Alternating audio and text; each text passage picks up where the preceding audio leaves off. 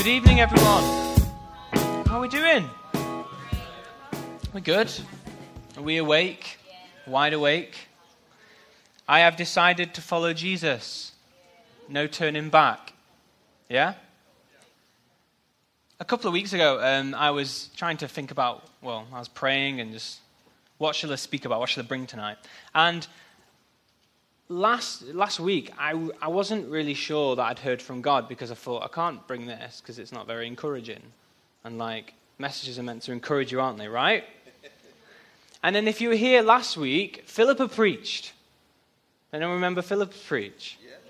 And it was epic. It was amazing. And it was spot on with what God was saying to me. And Philippa just brings it all confidently. I, I, I heard the voice of God. I know what I should bring.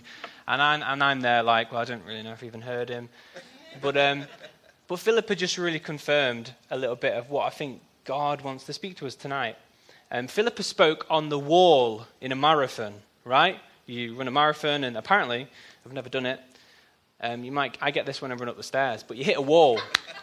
and basically, it's kind of like halfway um, between the marathon, and, and everything tells you when you're running that I can't do this. It's impossible. I can't carry on. And you think, why did he even run? Why did he even take up running? And I'm never going to finish this race. And then you're meant to push through the wall and persevere and then finish the race. Does that sound familiar? Do we know what I'm talking about when I say a wall? Not a physical wall, just like something. And Philippa said to us, shock horror, sometimes a Christian life's a little bit like a wall. Yeah? You, you, you kind of hit a wall and you, and you think, why did I even do this? You know, why am I even, how am I ever going to do? I feel so weak. I feel like I can't push through. I feel like I'm never going to finish this race. I feel like I, I can't do it. And we've got to persevere, haven't we? Push through the wall and finish the race. That's a brilliant message from Philippa. And so we're going to carry on a little bit um, in that sort of theme tonight. And we're going to look at what it means to follow Jesus. So if you'd like to go to Matthew chapter 16.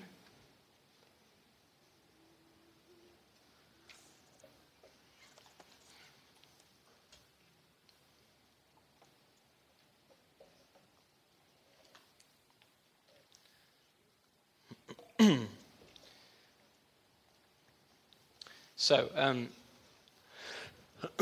Matthew 16 from verse 13.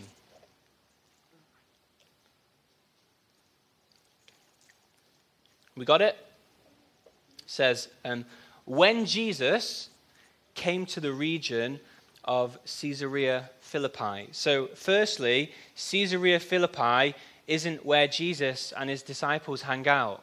Isn't where they hang out. They, they hang out at the Sea of Galilee in Jerusalem. This is 25 miles north of where Jesus and his disciples normally hang out. And so Jesus has taken them basically on a two day walk. If you know where Huddersfield is, yeah, Manchester to Huddersfield, Jesus takes them on a two day walk. And the reason Jesus did this is because he needs to kind of get away from all the re- religious authorities and, and, and because he's about to talk about something really serious. He's about to talk about how he's the Messiah, and even to claim that was dangerous. So he had to go 25 miles out of the way just to ask them a question. What's he say? Again, Caesarea Philippi. He asked his disciples, Who do people say the Son of Man is? Jesus is, is asking his disciples, Hey guys, you, you've been around me for quite a long time now. Um, what's, what's the word on the street? What are people saying? Who, who do people say I am? The most important question you will ever ask or be asked is, Who am I? by Jesus. And the most important question you'll ever answer is that. It's the most important question you'll ever answer. Um, it's really important just to say here, Jesus isn't being insecure. He's not like, um, hey guys, who are, what, what, are people saying about me? You know, did, did, did they see when I healed the blind guy? Did they see that? Did, did, did people see that? No, Jesus is basically saying, um, hey, do, hey, have people, do people know how awesome I am? Have they seen how awesome I am? Have they seen that I'm the Son of Man? Have they seen that? They replied, verse 14, some say John the Baptist.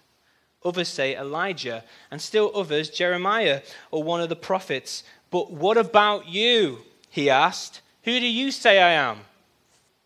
I don't care what other people think. I don't care what other people say. Jesus says, and he says it to us tonight Who do you say that I am? Who do you say that I am? What's your heart say? Who do you say that I am? Jesus probably knew what they were going to say, but um, it's really important, isn't it, when we say things out loud and we confess them. Watch what Peter says. Peter nails it. Simon Peter answered, You are the Messiah, the Son of the living God. Jesus replied, Blessed are you, Simon, son of Jonah, for this was not revealed to you by flesh and blood, but by, but by my Father in heaven. You're the Messiah, the Son of the living God, and you're the fulfillment of the whole story. Jesus, I, I recognize you. You're the thing that everything was pointing to. You're the Messiah. Jesus says, Well done, Peter. Fantastic. Um, you didn't listen to what other people said. You didn't gather all your data up and do your, your research, your market research, and, and try and find out who's this Jesus guy. But my Father revealed it to you, uh, and you responded out of your heart. Well done, Peter. Let's say, Well done, Peter.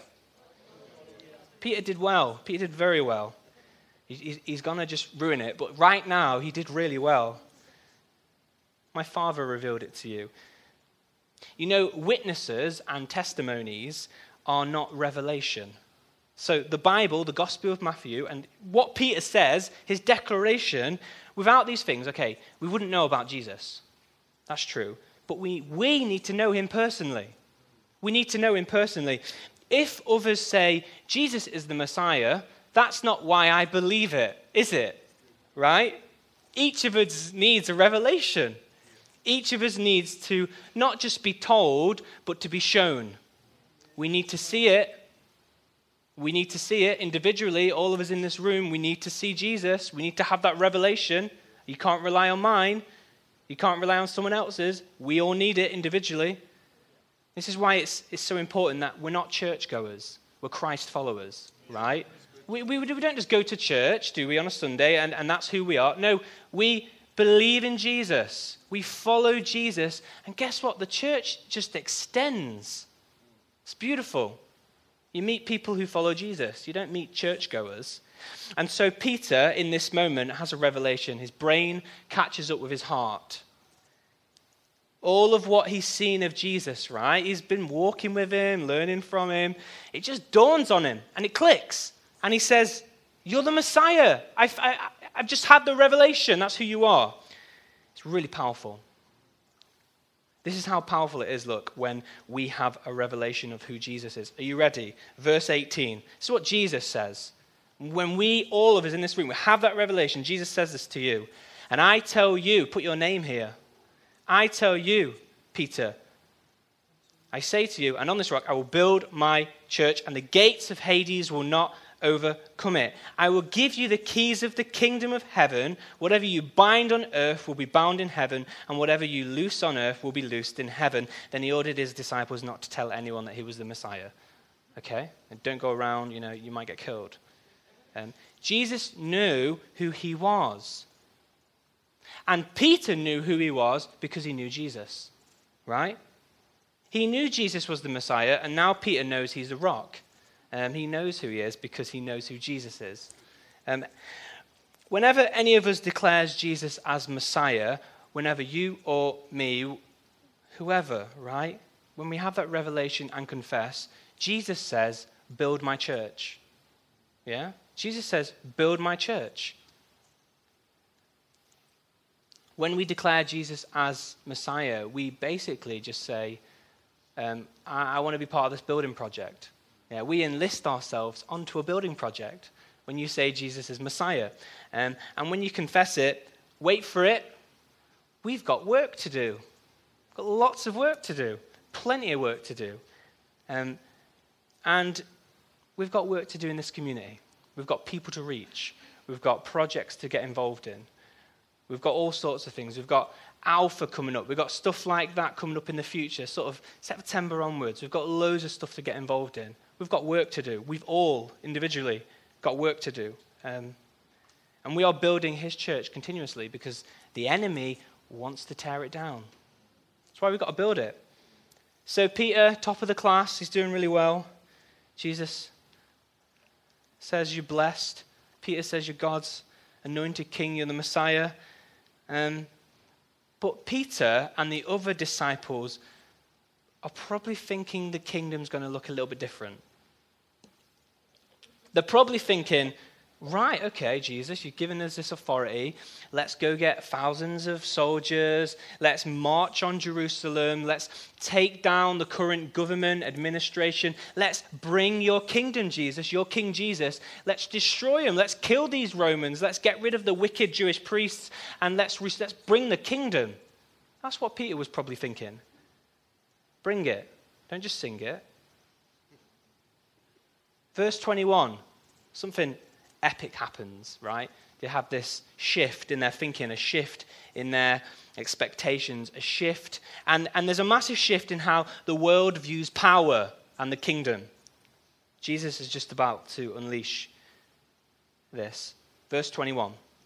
From that time on, this is literally just, we just read verse 21. From that time on, Jesus began to explain to his disciples that he must go to Jerusalem and suffer many things at the hands of the elders, the chief priests, and the teachers of the law, and that he must be killed, and on the third day be raised to life. Peter took him aside. I like this, really confidently. You're the Messiah in front of everyone. Jesus makes it hard. Peter said, Just come, come here, Jesus. Just come here. I'm going to rebuke you now, Jesus.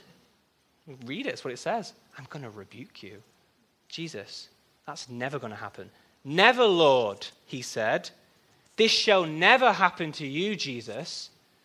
Jesus turned with probably one of the horriblest things you can say to someone and said to Peter, Get behind me, Satan. You are a stumbling block to me. You, don't, you do not have in mind the concerns of God, but merely human concerns. What just happened? Pretty amazing. Firstly, Peter rebukes Jesus, right? Disciples, first century, never rebuked their teachers. There was clearly an order, right? Yeah? Teacher, disciple. Um, in fact, there are some um, in Jewish tradition that if a disciple was caught teaching the law in front of his teacher, he would be killed. Right? Just don't do it. Don't mess with the order. Peter disrupts the order. Jesus says, Peter, you're my disciple. You're not the teacher. Right? The word disciple literally means to follow behind. Okay? To follow your teacher. And so Jesus calls Peter blessed right? He says, You're blessed, Peter. You have the keys of the kingdom. And in the same breath, he calls him Satan, right? And he tells him to get behind him. Get behind me. Follow me, disciple. I'll lead the way, okay? You were a rock. Now you're a stumbling rock, okay? Yeah? Jesus is dissing him, right? Peter, yeah, after being one of the sort of first to be commissioned by Jesus to, to build his church within seconds, Jesus calls him Satan, right? Peter betrays what God has just entrusted him with. Get behind me, Peter. Return behind me.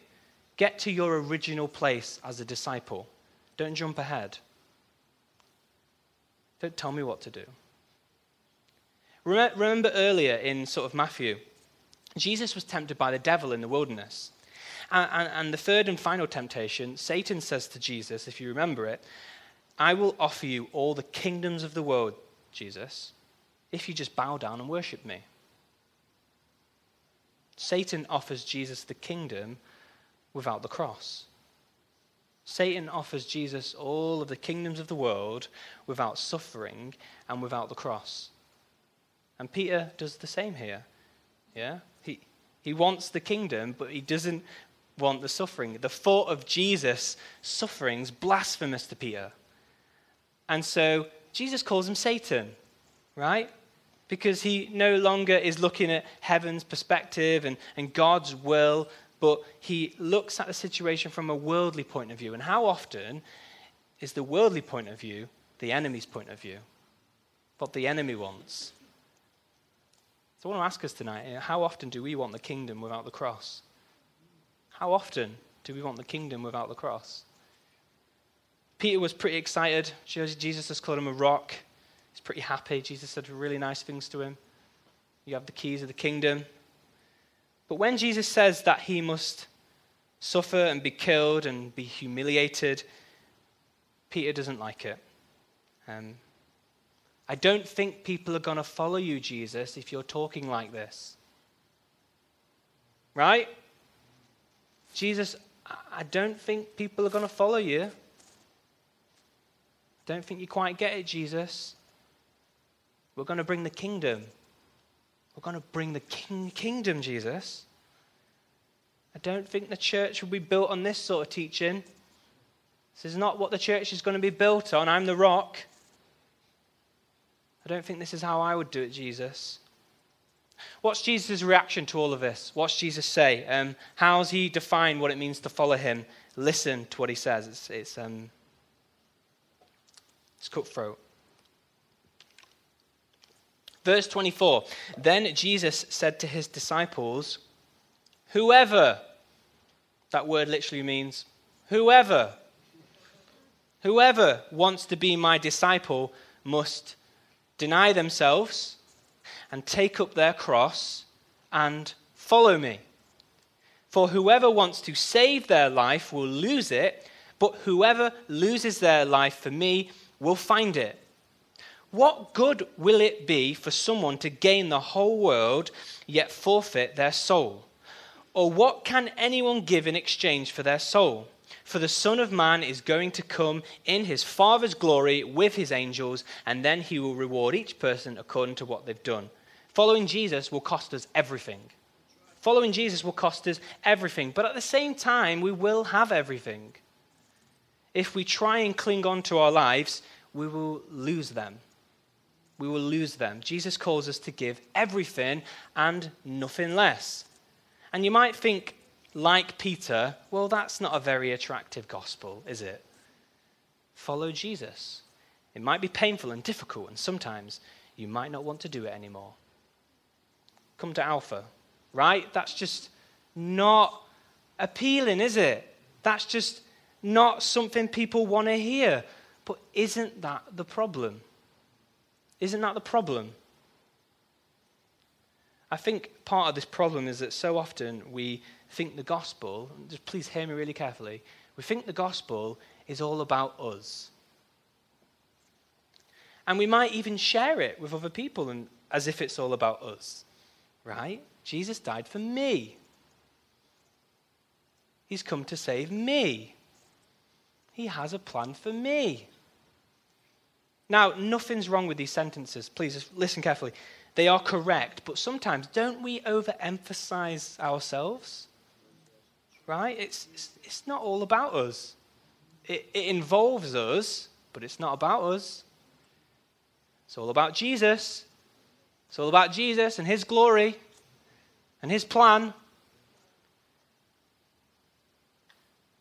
It's about the work God has for us to do. It's about the work we've got to complete. And if we talk about the gospel as if it's all about us, then there's no wonder within a few months why some people just are fed up with Christianity. Because it hasn't blessed them as much as they, they thought it would bless them.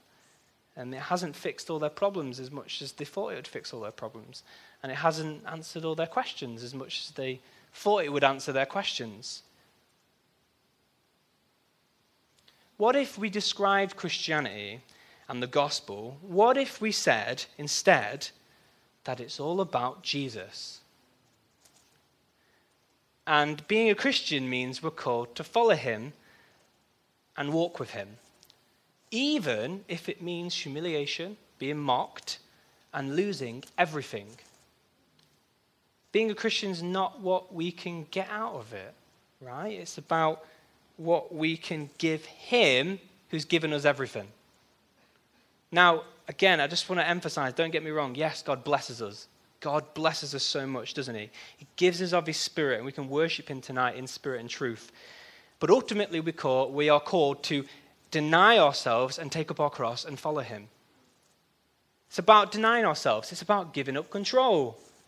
It's about being willing to lose it all for the kingdom. And isn't it and it isn't that it isn't that God causes suffering. He doesn't cause suffering and he doesn't want us to suffer. But when we position ourselves against the way of the world and in living for the kingdom, we open ourselves up for, some problems, right? When we say, I don't want to live like the world, I want to be different, we're asking for trouble. We are, we really are. And it's hard for us to grasp the horror of what Jesus is saying here when he talks about taking up your cross. It's, it's really difficult for us. The word cross, Greek word stauros, and, and when people heard that word in the first century, they were like disgusted and in shock. They, they didn't like it. Turn to the person next to you with a face of utter disgust and say, Did he just say stauros? No, with more disgust.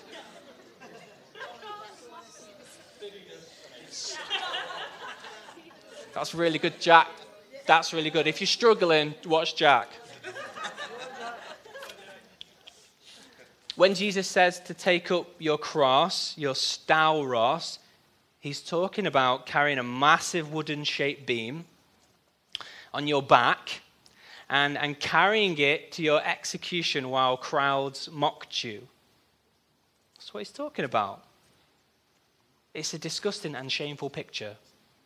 Um, Jesus, when he, when he describes what it means to follow him, to be a Christian, this is the picture he paints. This is what Jesus is painting.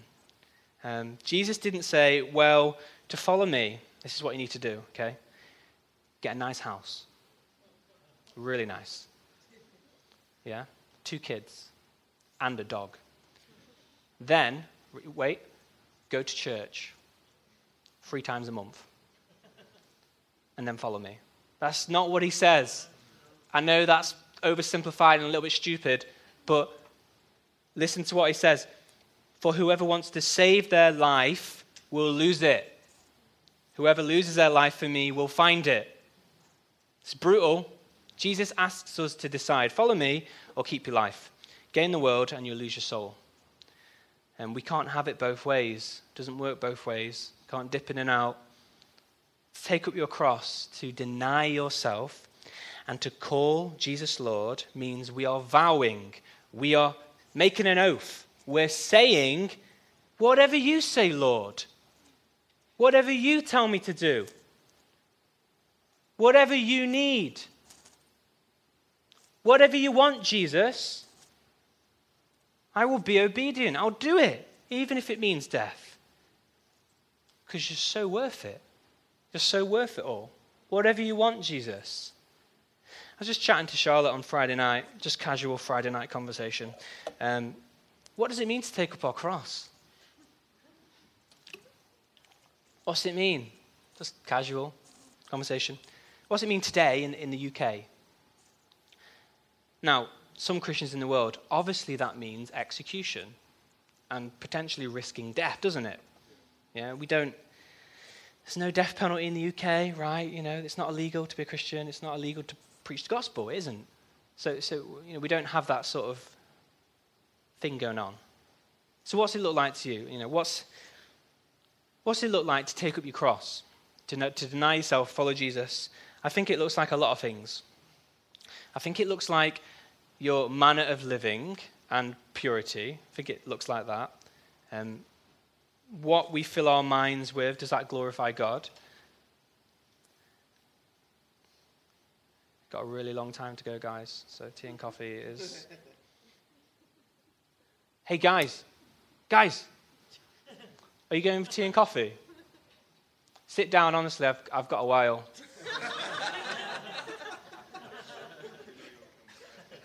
Sorry. Just, you just be waiting in there for 10, 15 minutes. The, the signal is when I say amen, no, seriously, because we're going we're gonna listen to a song after this message, and that's the song's seven minutes long, so that's plenty of time. What's it mean to take up our cross and follow Jesus, right? It, it means purity. It means conversation, good conversation with people, uplifting conversation, encouraging, honest. It, includes so much, tons of stuff. You, I'm sure you can name it. But tonight, I, I, just really felt that taking up your cross for us and denying yourself, I think it's about acknowledging that God does not micromanage our lives. Let me go into that a little bit. God is not a control freak. Okay? I think it's really important for us to grasp this um, because it will completely change what we think and it goes against what some of us might think. Don't get me wrong, God has a plan, doesn't He? Yes, and He's got a will and a purpose. He's all powerful. God knows the end from the beginning, but He's not a control freak. He probably isn't too concerned about who wins the World Cup, right? He probably doesn't even decide it. Can I tell you why this is really important? Because if we think God is fully in control of every aspect of our lives, then we are off the hook. And we are tempted to blame Him when we make wrong decisions. God's in control. It doesn't matter how I live my life, the decisions I make. It doesn't matter that I don't know what I'm going to do after university. You know, God's in control. Just happen. Doesn't matter if I can't afford to pay my rent this month. God will provide. It doesn't matter if I don't revise for my exams. God will get me a 2 1. now, we laugh, but try and just this week, try and listen out for these comments and conversations because they, they, they, sometimes you just don't see it. And people will say something, oh, God's in control. And you're like, really? Of that? I mean, two Christians, right? Christian football teams, five aside. Okay? God, I pray that we'll win. Your will be done. Oh, God, God's got this for us. God's, God's got this for us. God's in control. Right? Who wins? What's, what's, what's God deciding there? Listen really carefully. Overall, overall, big, big picture. God has a plan, He's in control. But He's not responsible for our actions. Okay? He's not responsible for our actions. He's in control, but He's not responsible for our actions. Um, this changes the way we live our lives um, because what we do matters. What we do really, really matters. Um, and this is why, partly, I think Peter freaks out when Jesus starts saying that he's going to be betrayed and crucified. This is why I think Peter freaks out. Think about it. Jesus, up until this point, has been running the show, right? People have been all sorts of diseases. Jesus heals everything, doesn't he? Yeah. People are starving and in the middle of nowhere. Jesus feeds them, right? multiplies food. And so the disciples are thinking, we've got King Jesus, right? King Jesus is in control. And then Peter, Peter suddenly freaks out when Jesus says he's going to die and leave them. Because Peter realizes, hold on a minute, I might be responsible now. There might be some things that I'm going to be responsible for. This is down to me. No more sort of bodily Jesus here to fix everything and we can just sit back and enjoy it. How awesome are you? We've got, we've got some serious listening to the Spirit of Christ. Yeah, we've got, we've got to really listen to God. You know, we've got responsibility. God's entrusted us with something massive here. We've got to be careful how we guard it and how we work it out. The choices we make really matter. Um, and God empowers us to partner with Him in bringing this kingdom. So I'm going to end with three quick points, and then we'll listen to a song together and we'll reflect. Firstly, um, suffering produces fruit. Um, we often associate suffering with sort of like, you know, and trials as negative. Um, this wasn't always the case. Um, Christian history, suffering was kind of expected and good for your growth. And um, some people grew up, you can read about early martyrs, they would grow up and, and the parents would say, What do you want to do when you grow up? I want to be crucified for Jesus. That was what people grew up. That was my dream.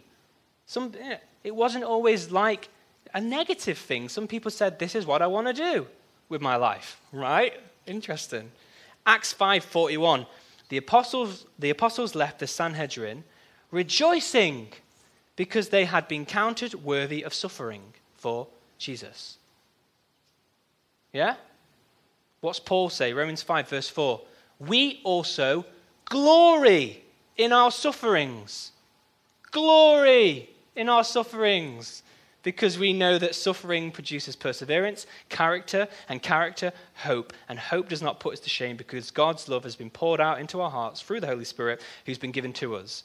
1 Peter, in fact, the whole book, read 1 Peter, suffering, suffering, suffering. Though now for a little while you may have had to suffer grief in all kinds of trials, these have come, sufferings have come. This is why they've come, so that the proven genuineness of your faith, of greater worth than gold which perishes even though refined by fire, may result in praise from you, glory and honor when Jesus Christ is revealed. Do you, do you see? Sufferings and trials shape us, they mold us, they prove our faith. We partake in Christ's suffering. Let's rejoice. Secondly, point two, we're not helpless in suffering. In John 14, Jesus tells his disciples that he's going to be killed and taken away, and they're just distressed and upset and sad. Jesus says, Don't worry, I'm going to send you a comforter. I'm going to send you the Holy Spirit. The Spirit, someone who's going to live in you and he's going to comfort you regardless of whatever situation you find yourself. Isn't that beautiful? What a beautiful promise from God. 2 Corinthians 12:9. Paul talks about his famous thorn in the flesh. Yeah, something which torments Paul, and, and, and God didn't take it away from Paul because Paul says it stopped him becoming prideful and trusting in himself. Um, but this is what God said to Paul in his suffering My grace is sufficient for you, for my power is made perfect in weakness.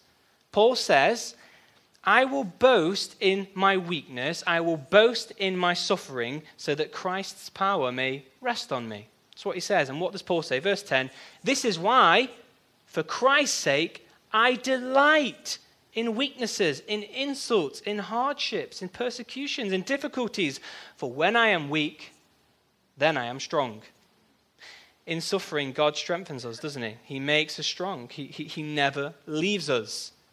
And thirdly and finally, really important, we have a greater hope. We've got a great Christian hope. Um, I don't know about you, but the promise of persecution and suffering doesn't fill me with happiness and joy. I'm not ecstatic. When I read stuff like 2 Timothy 3:12, everyone who wants to live a godly life in Christ Jesus will be persecuted. Uh, it doesn't make me happy. Jesus, John 16 says, "In this world Yes, Jesus, you will have trouble, right? Take heart, I've overcome it. So, um, while suffering produces fruit and while God promises to help me and give me strength, I need something else. I need hope. When all else is lost and hopeless, only Jesus can offer us hope. Only Jesus can offer us hope. Um, sometimes we forget that this age, our, you know, the time we live in, um, we forget it's just a puff of smoke. It's just a flash in the pan. Do you know when, you when you're watching a video on YouTube and there's the five second advert? Yeah? Then the video comes on.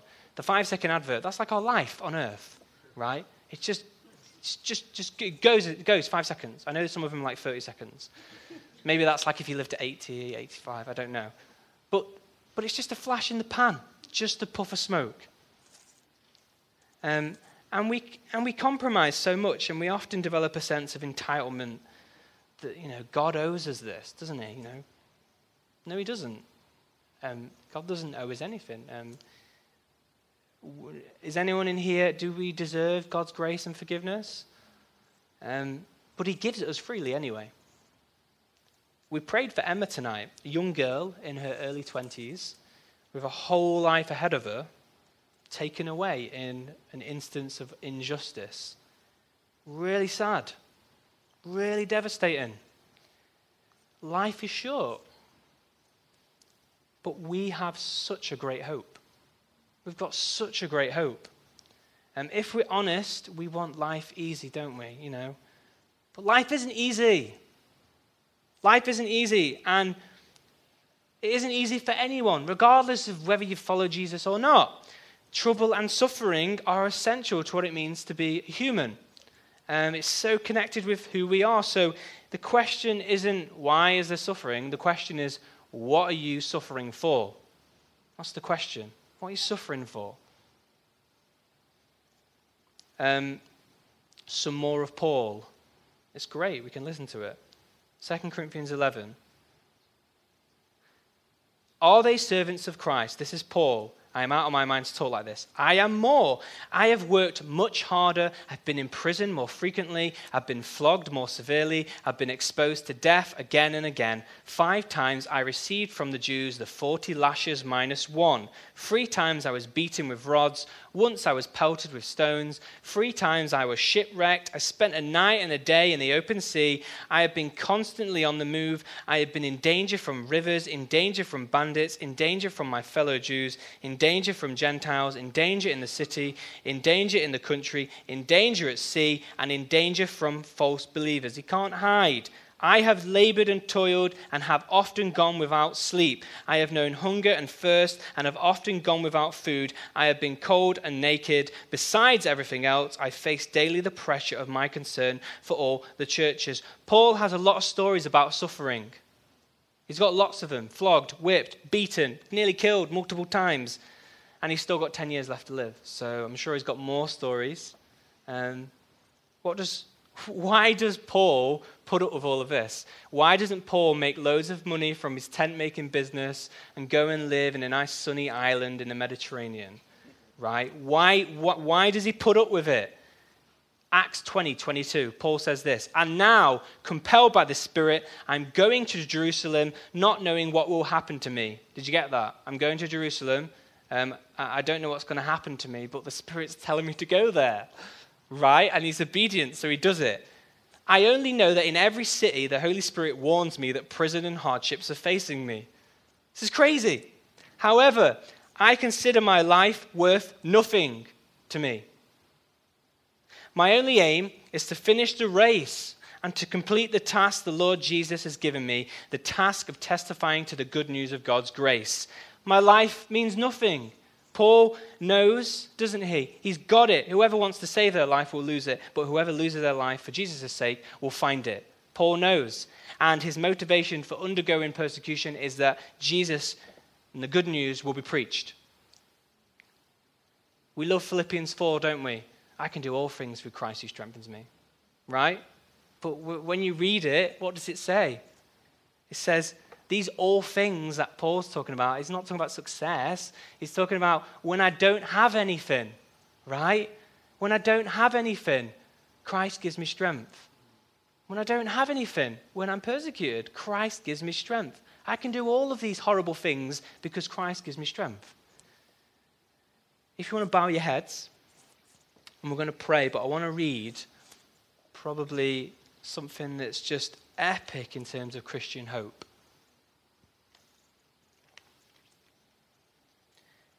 It's Romans 8, and it says this I consider that our present sufferings are not worth comparing with the glory that will be revealed in us. For the creation waits in eager expectation for the children of God to be revealed.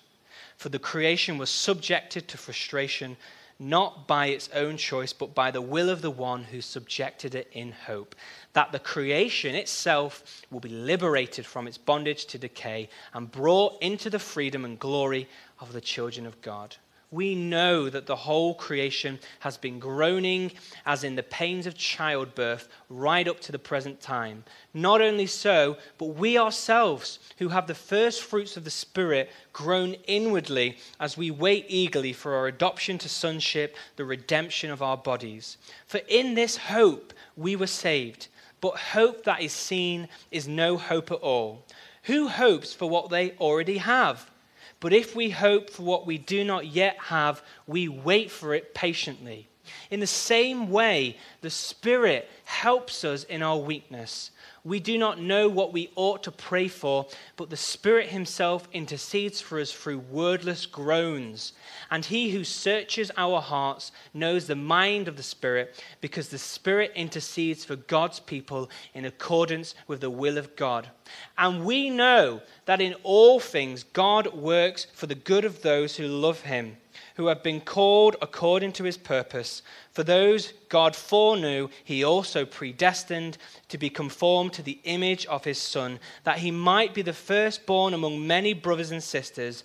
And those he predestined, he also called. Those he called, he also justified. And those he justified, he also glorified. What then shall we say in response to these things? If God is for us, who can be against us? He who did not spare his own son, but gave him up for us all, how will he not also, along with him, graciously give us all things?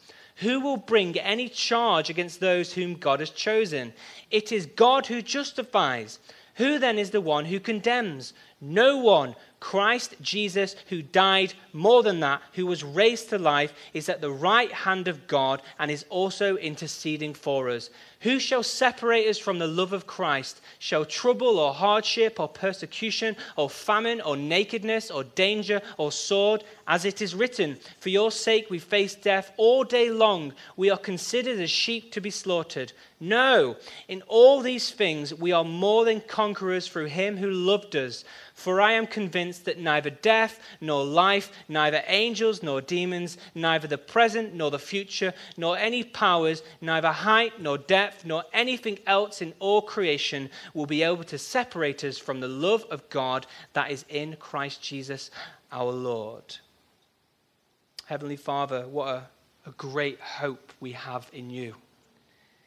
We thank you for your love for us for your grace and your spirit poured out in our lives, in our hearts.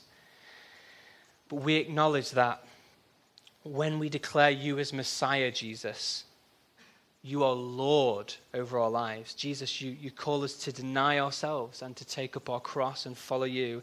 And we say sorry for the times when we've believed the gospel is something that only benefits us. We acknowledge it's all about you and your glory. And we thank you for the promise of your Spirit leading us in life. Regardless of what we go through, you are with us. But ultimately, God, we, we thank you for the hope, the hope that is yet to be fully realized.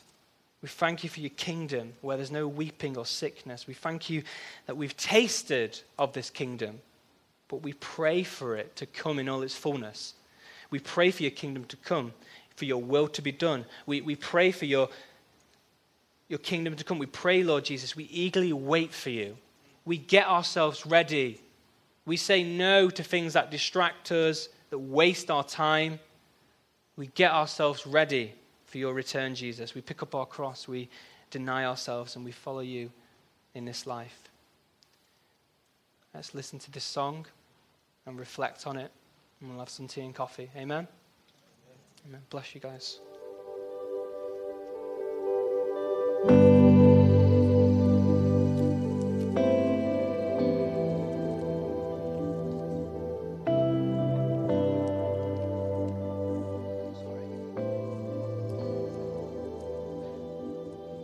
This is my worship.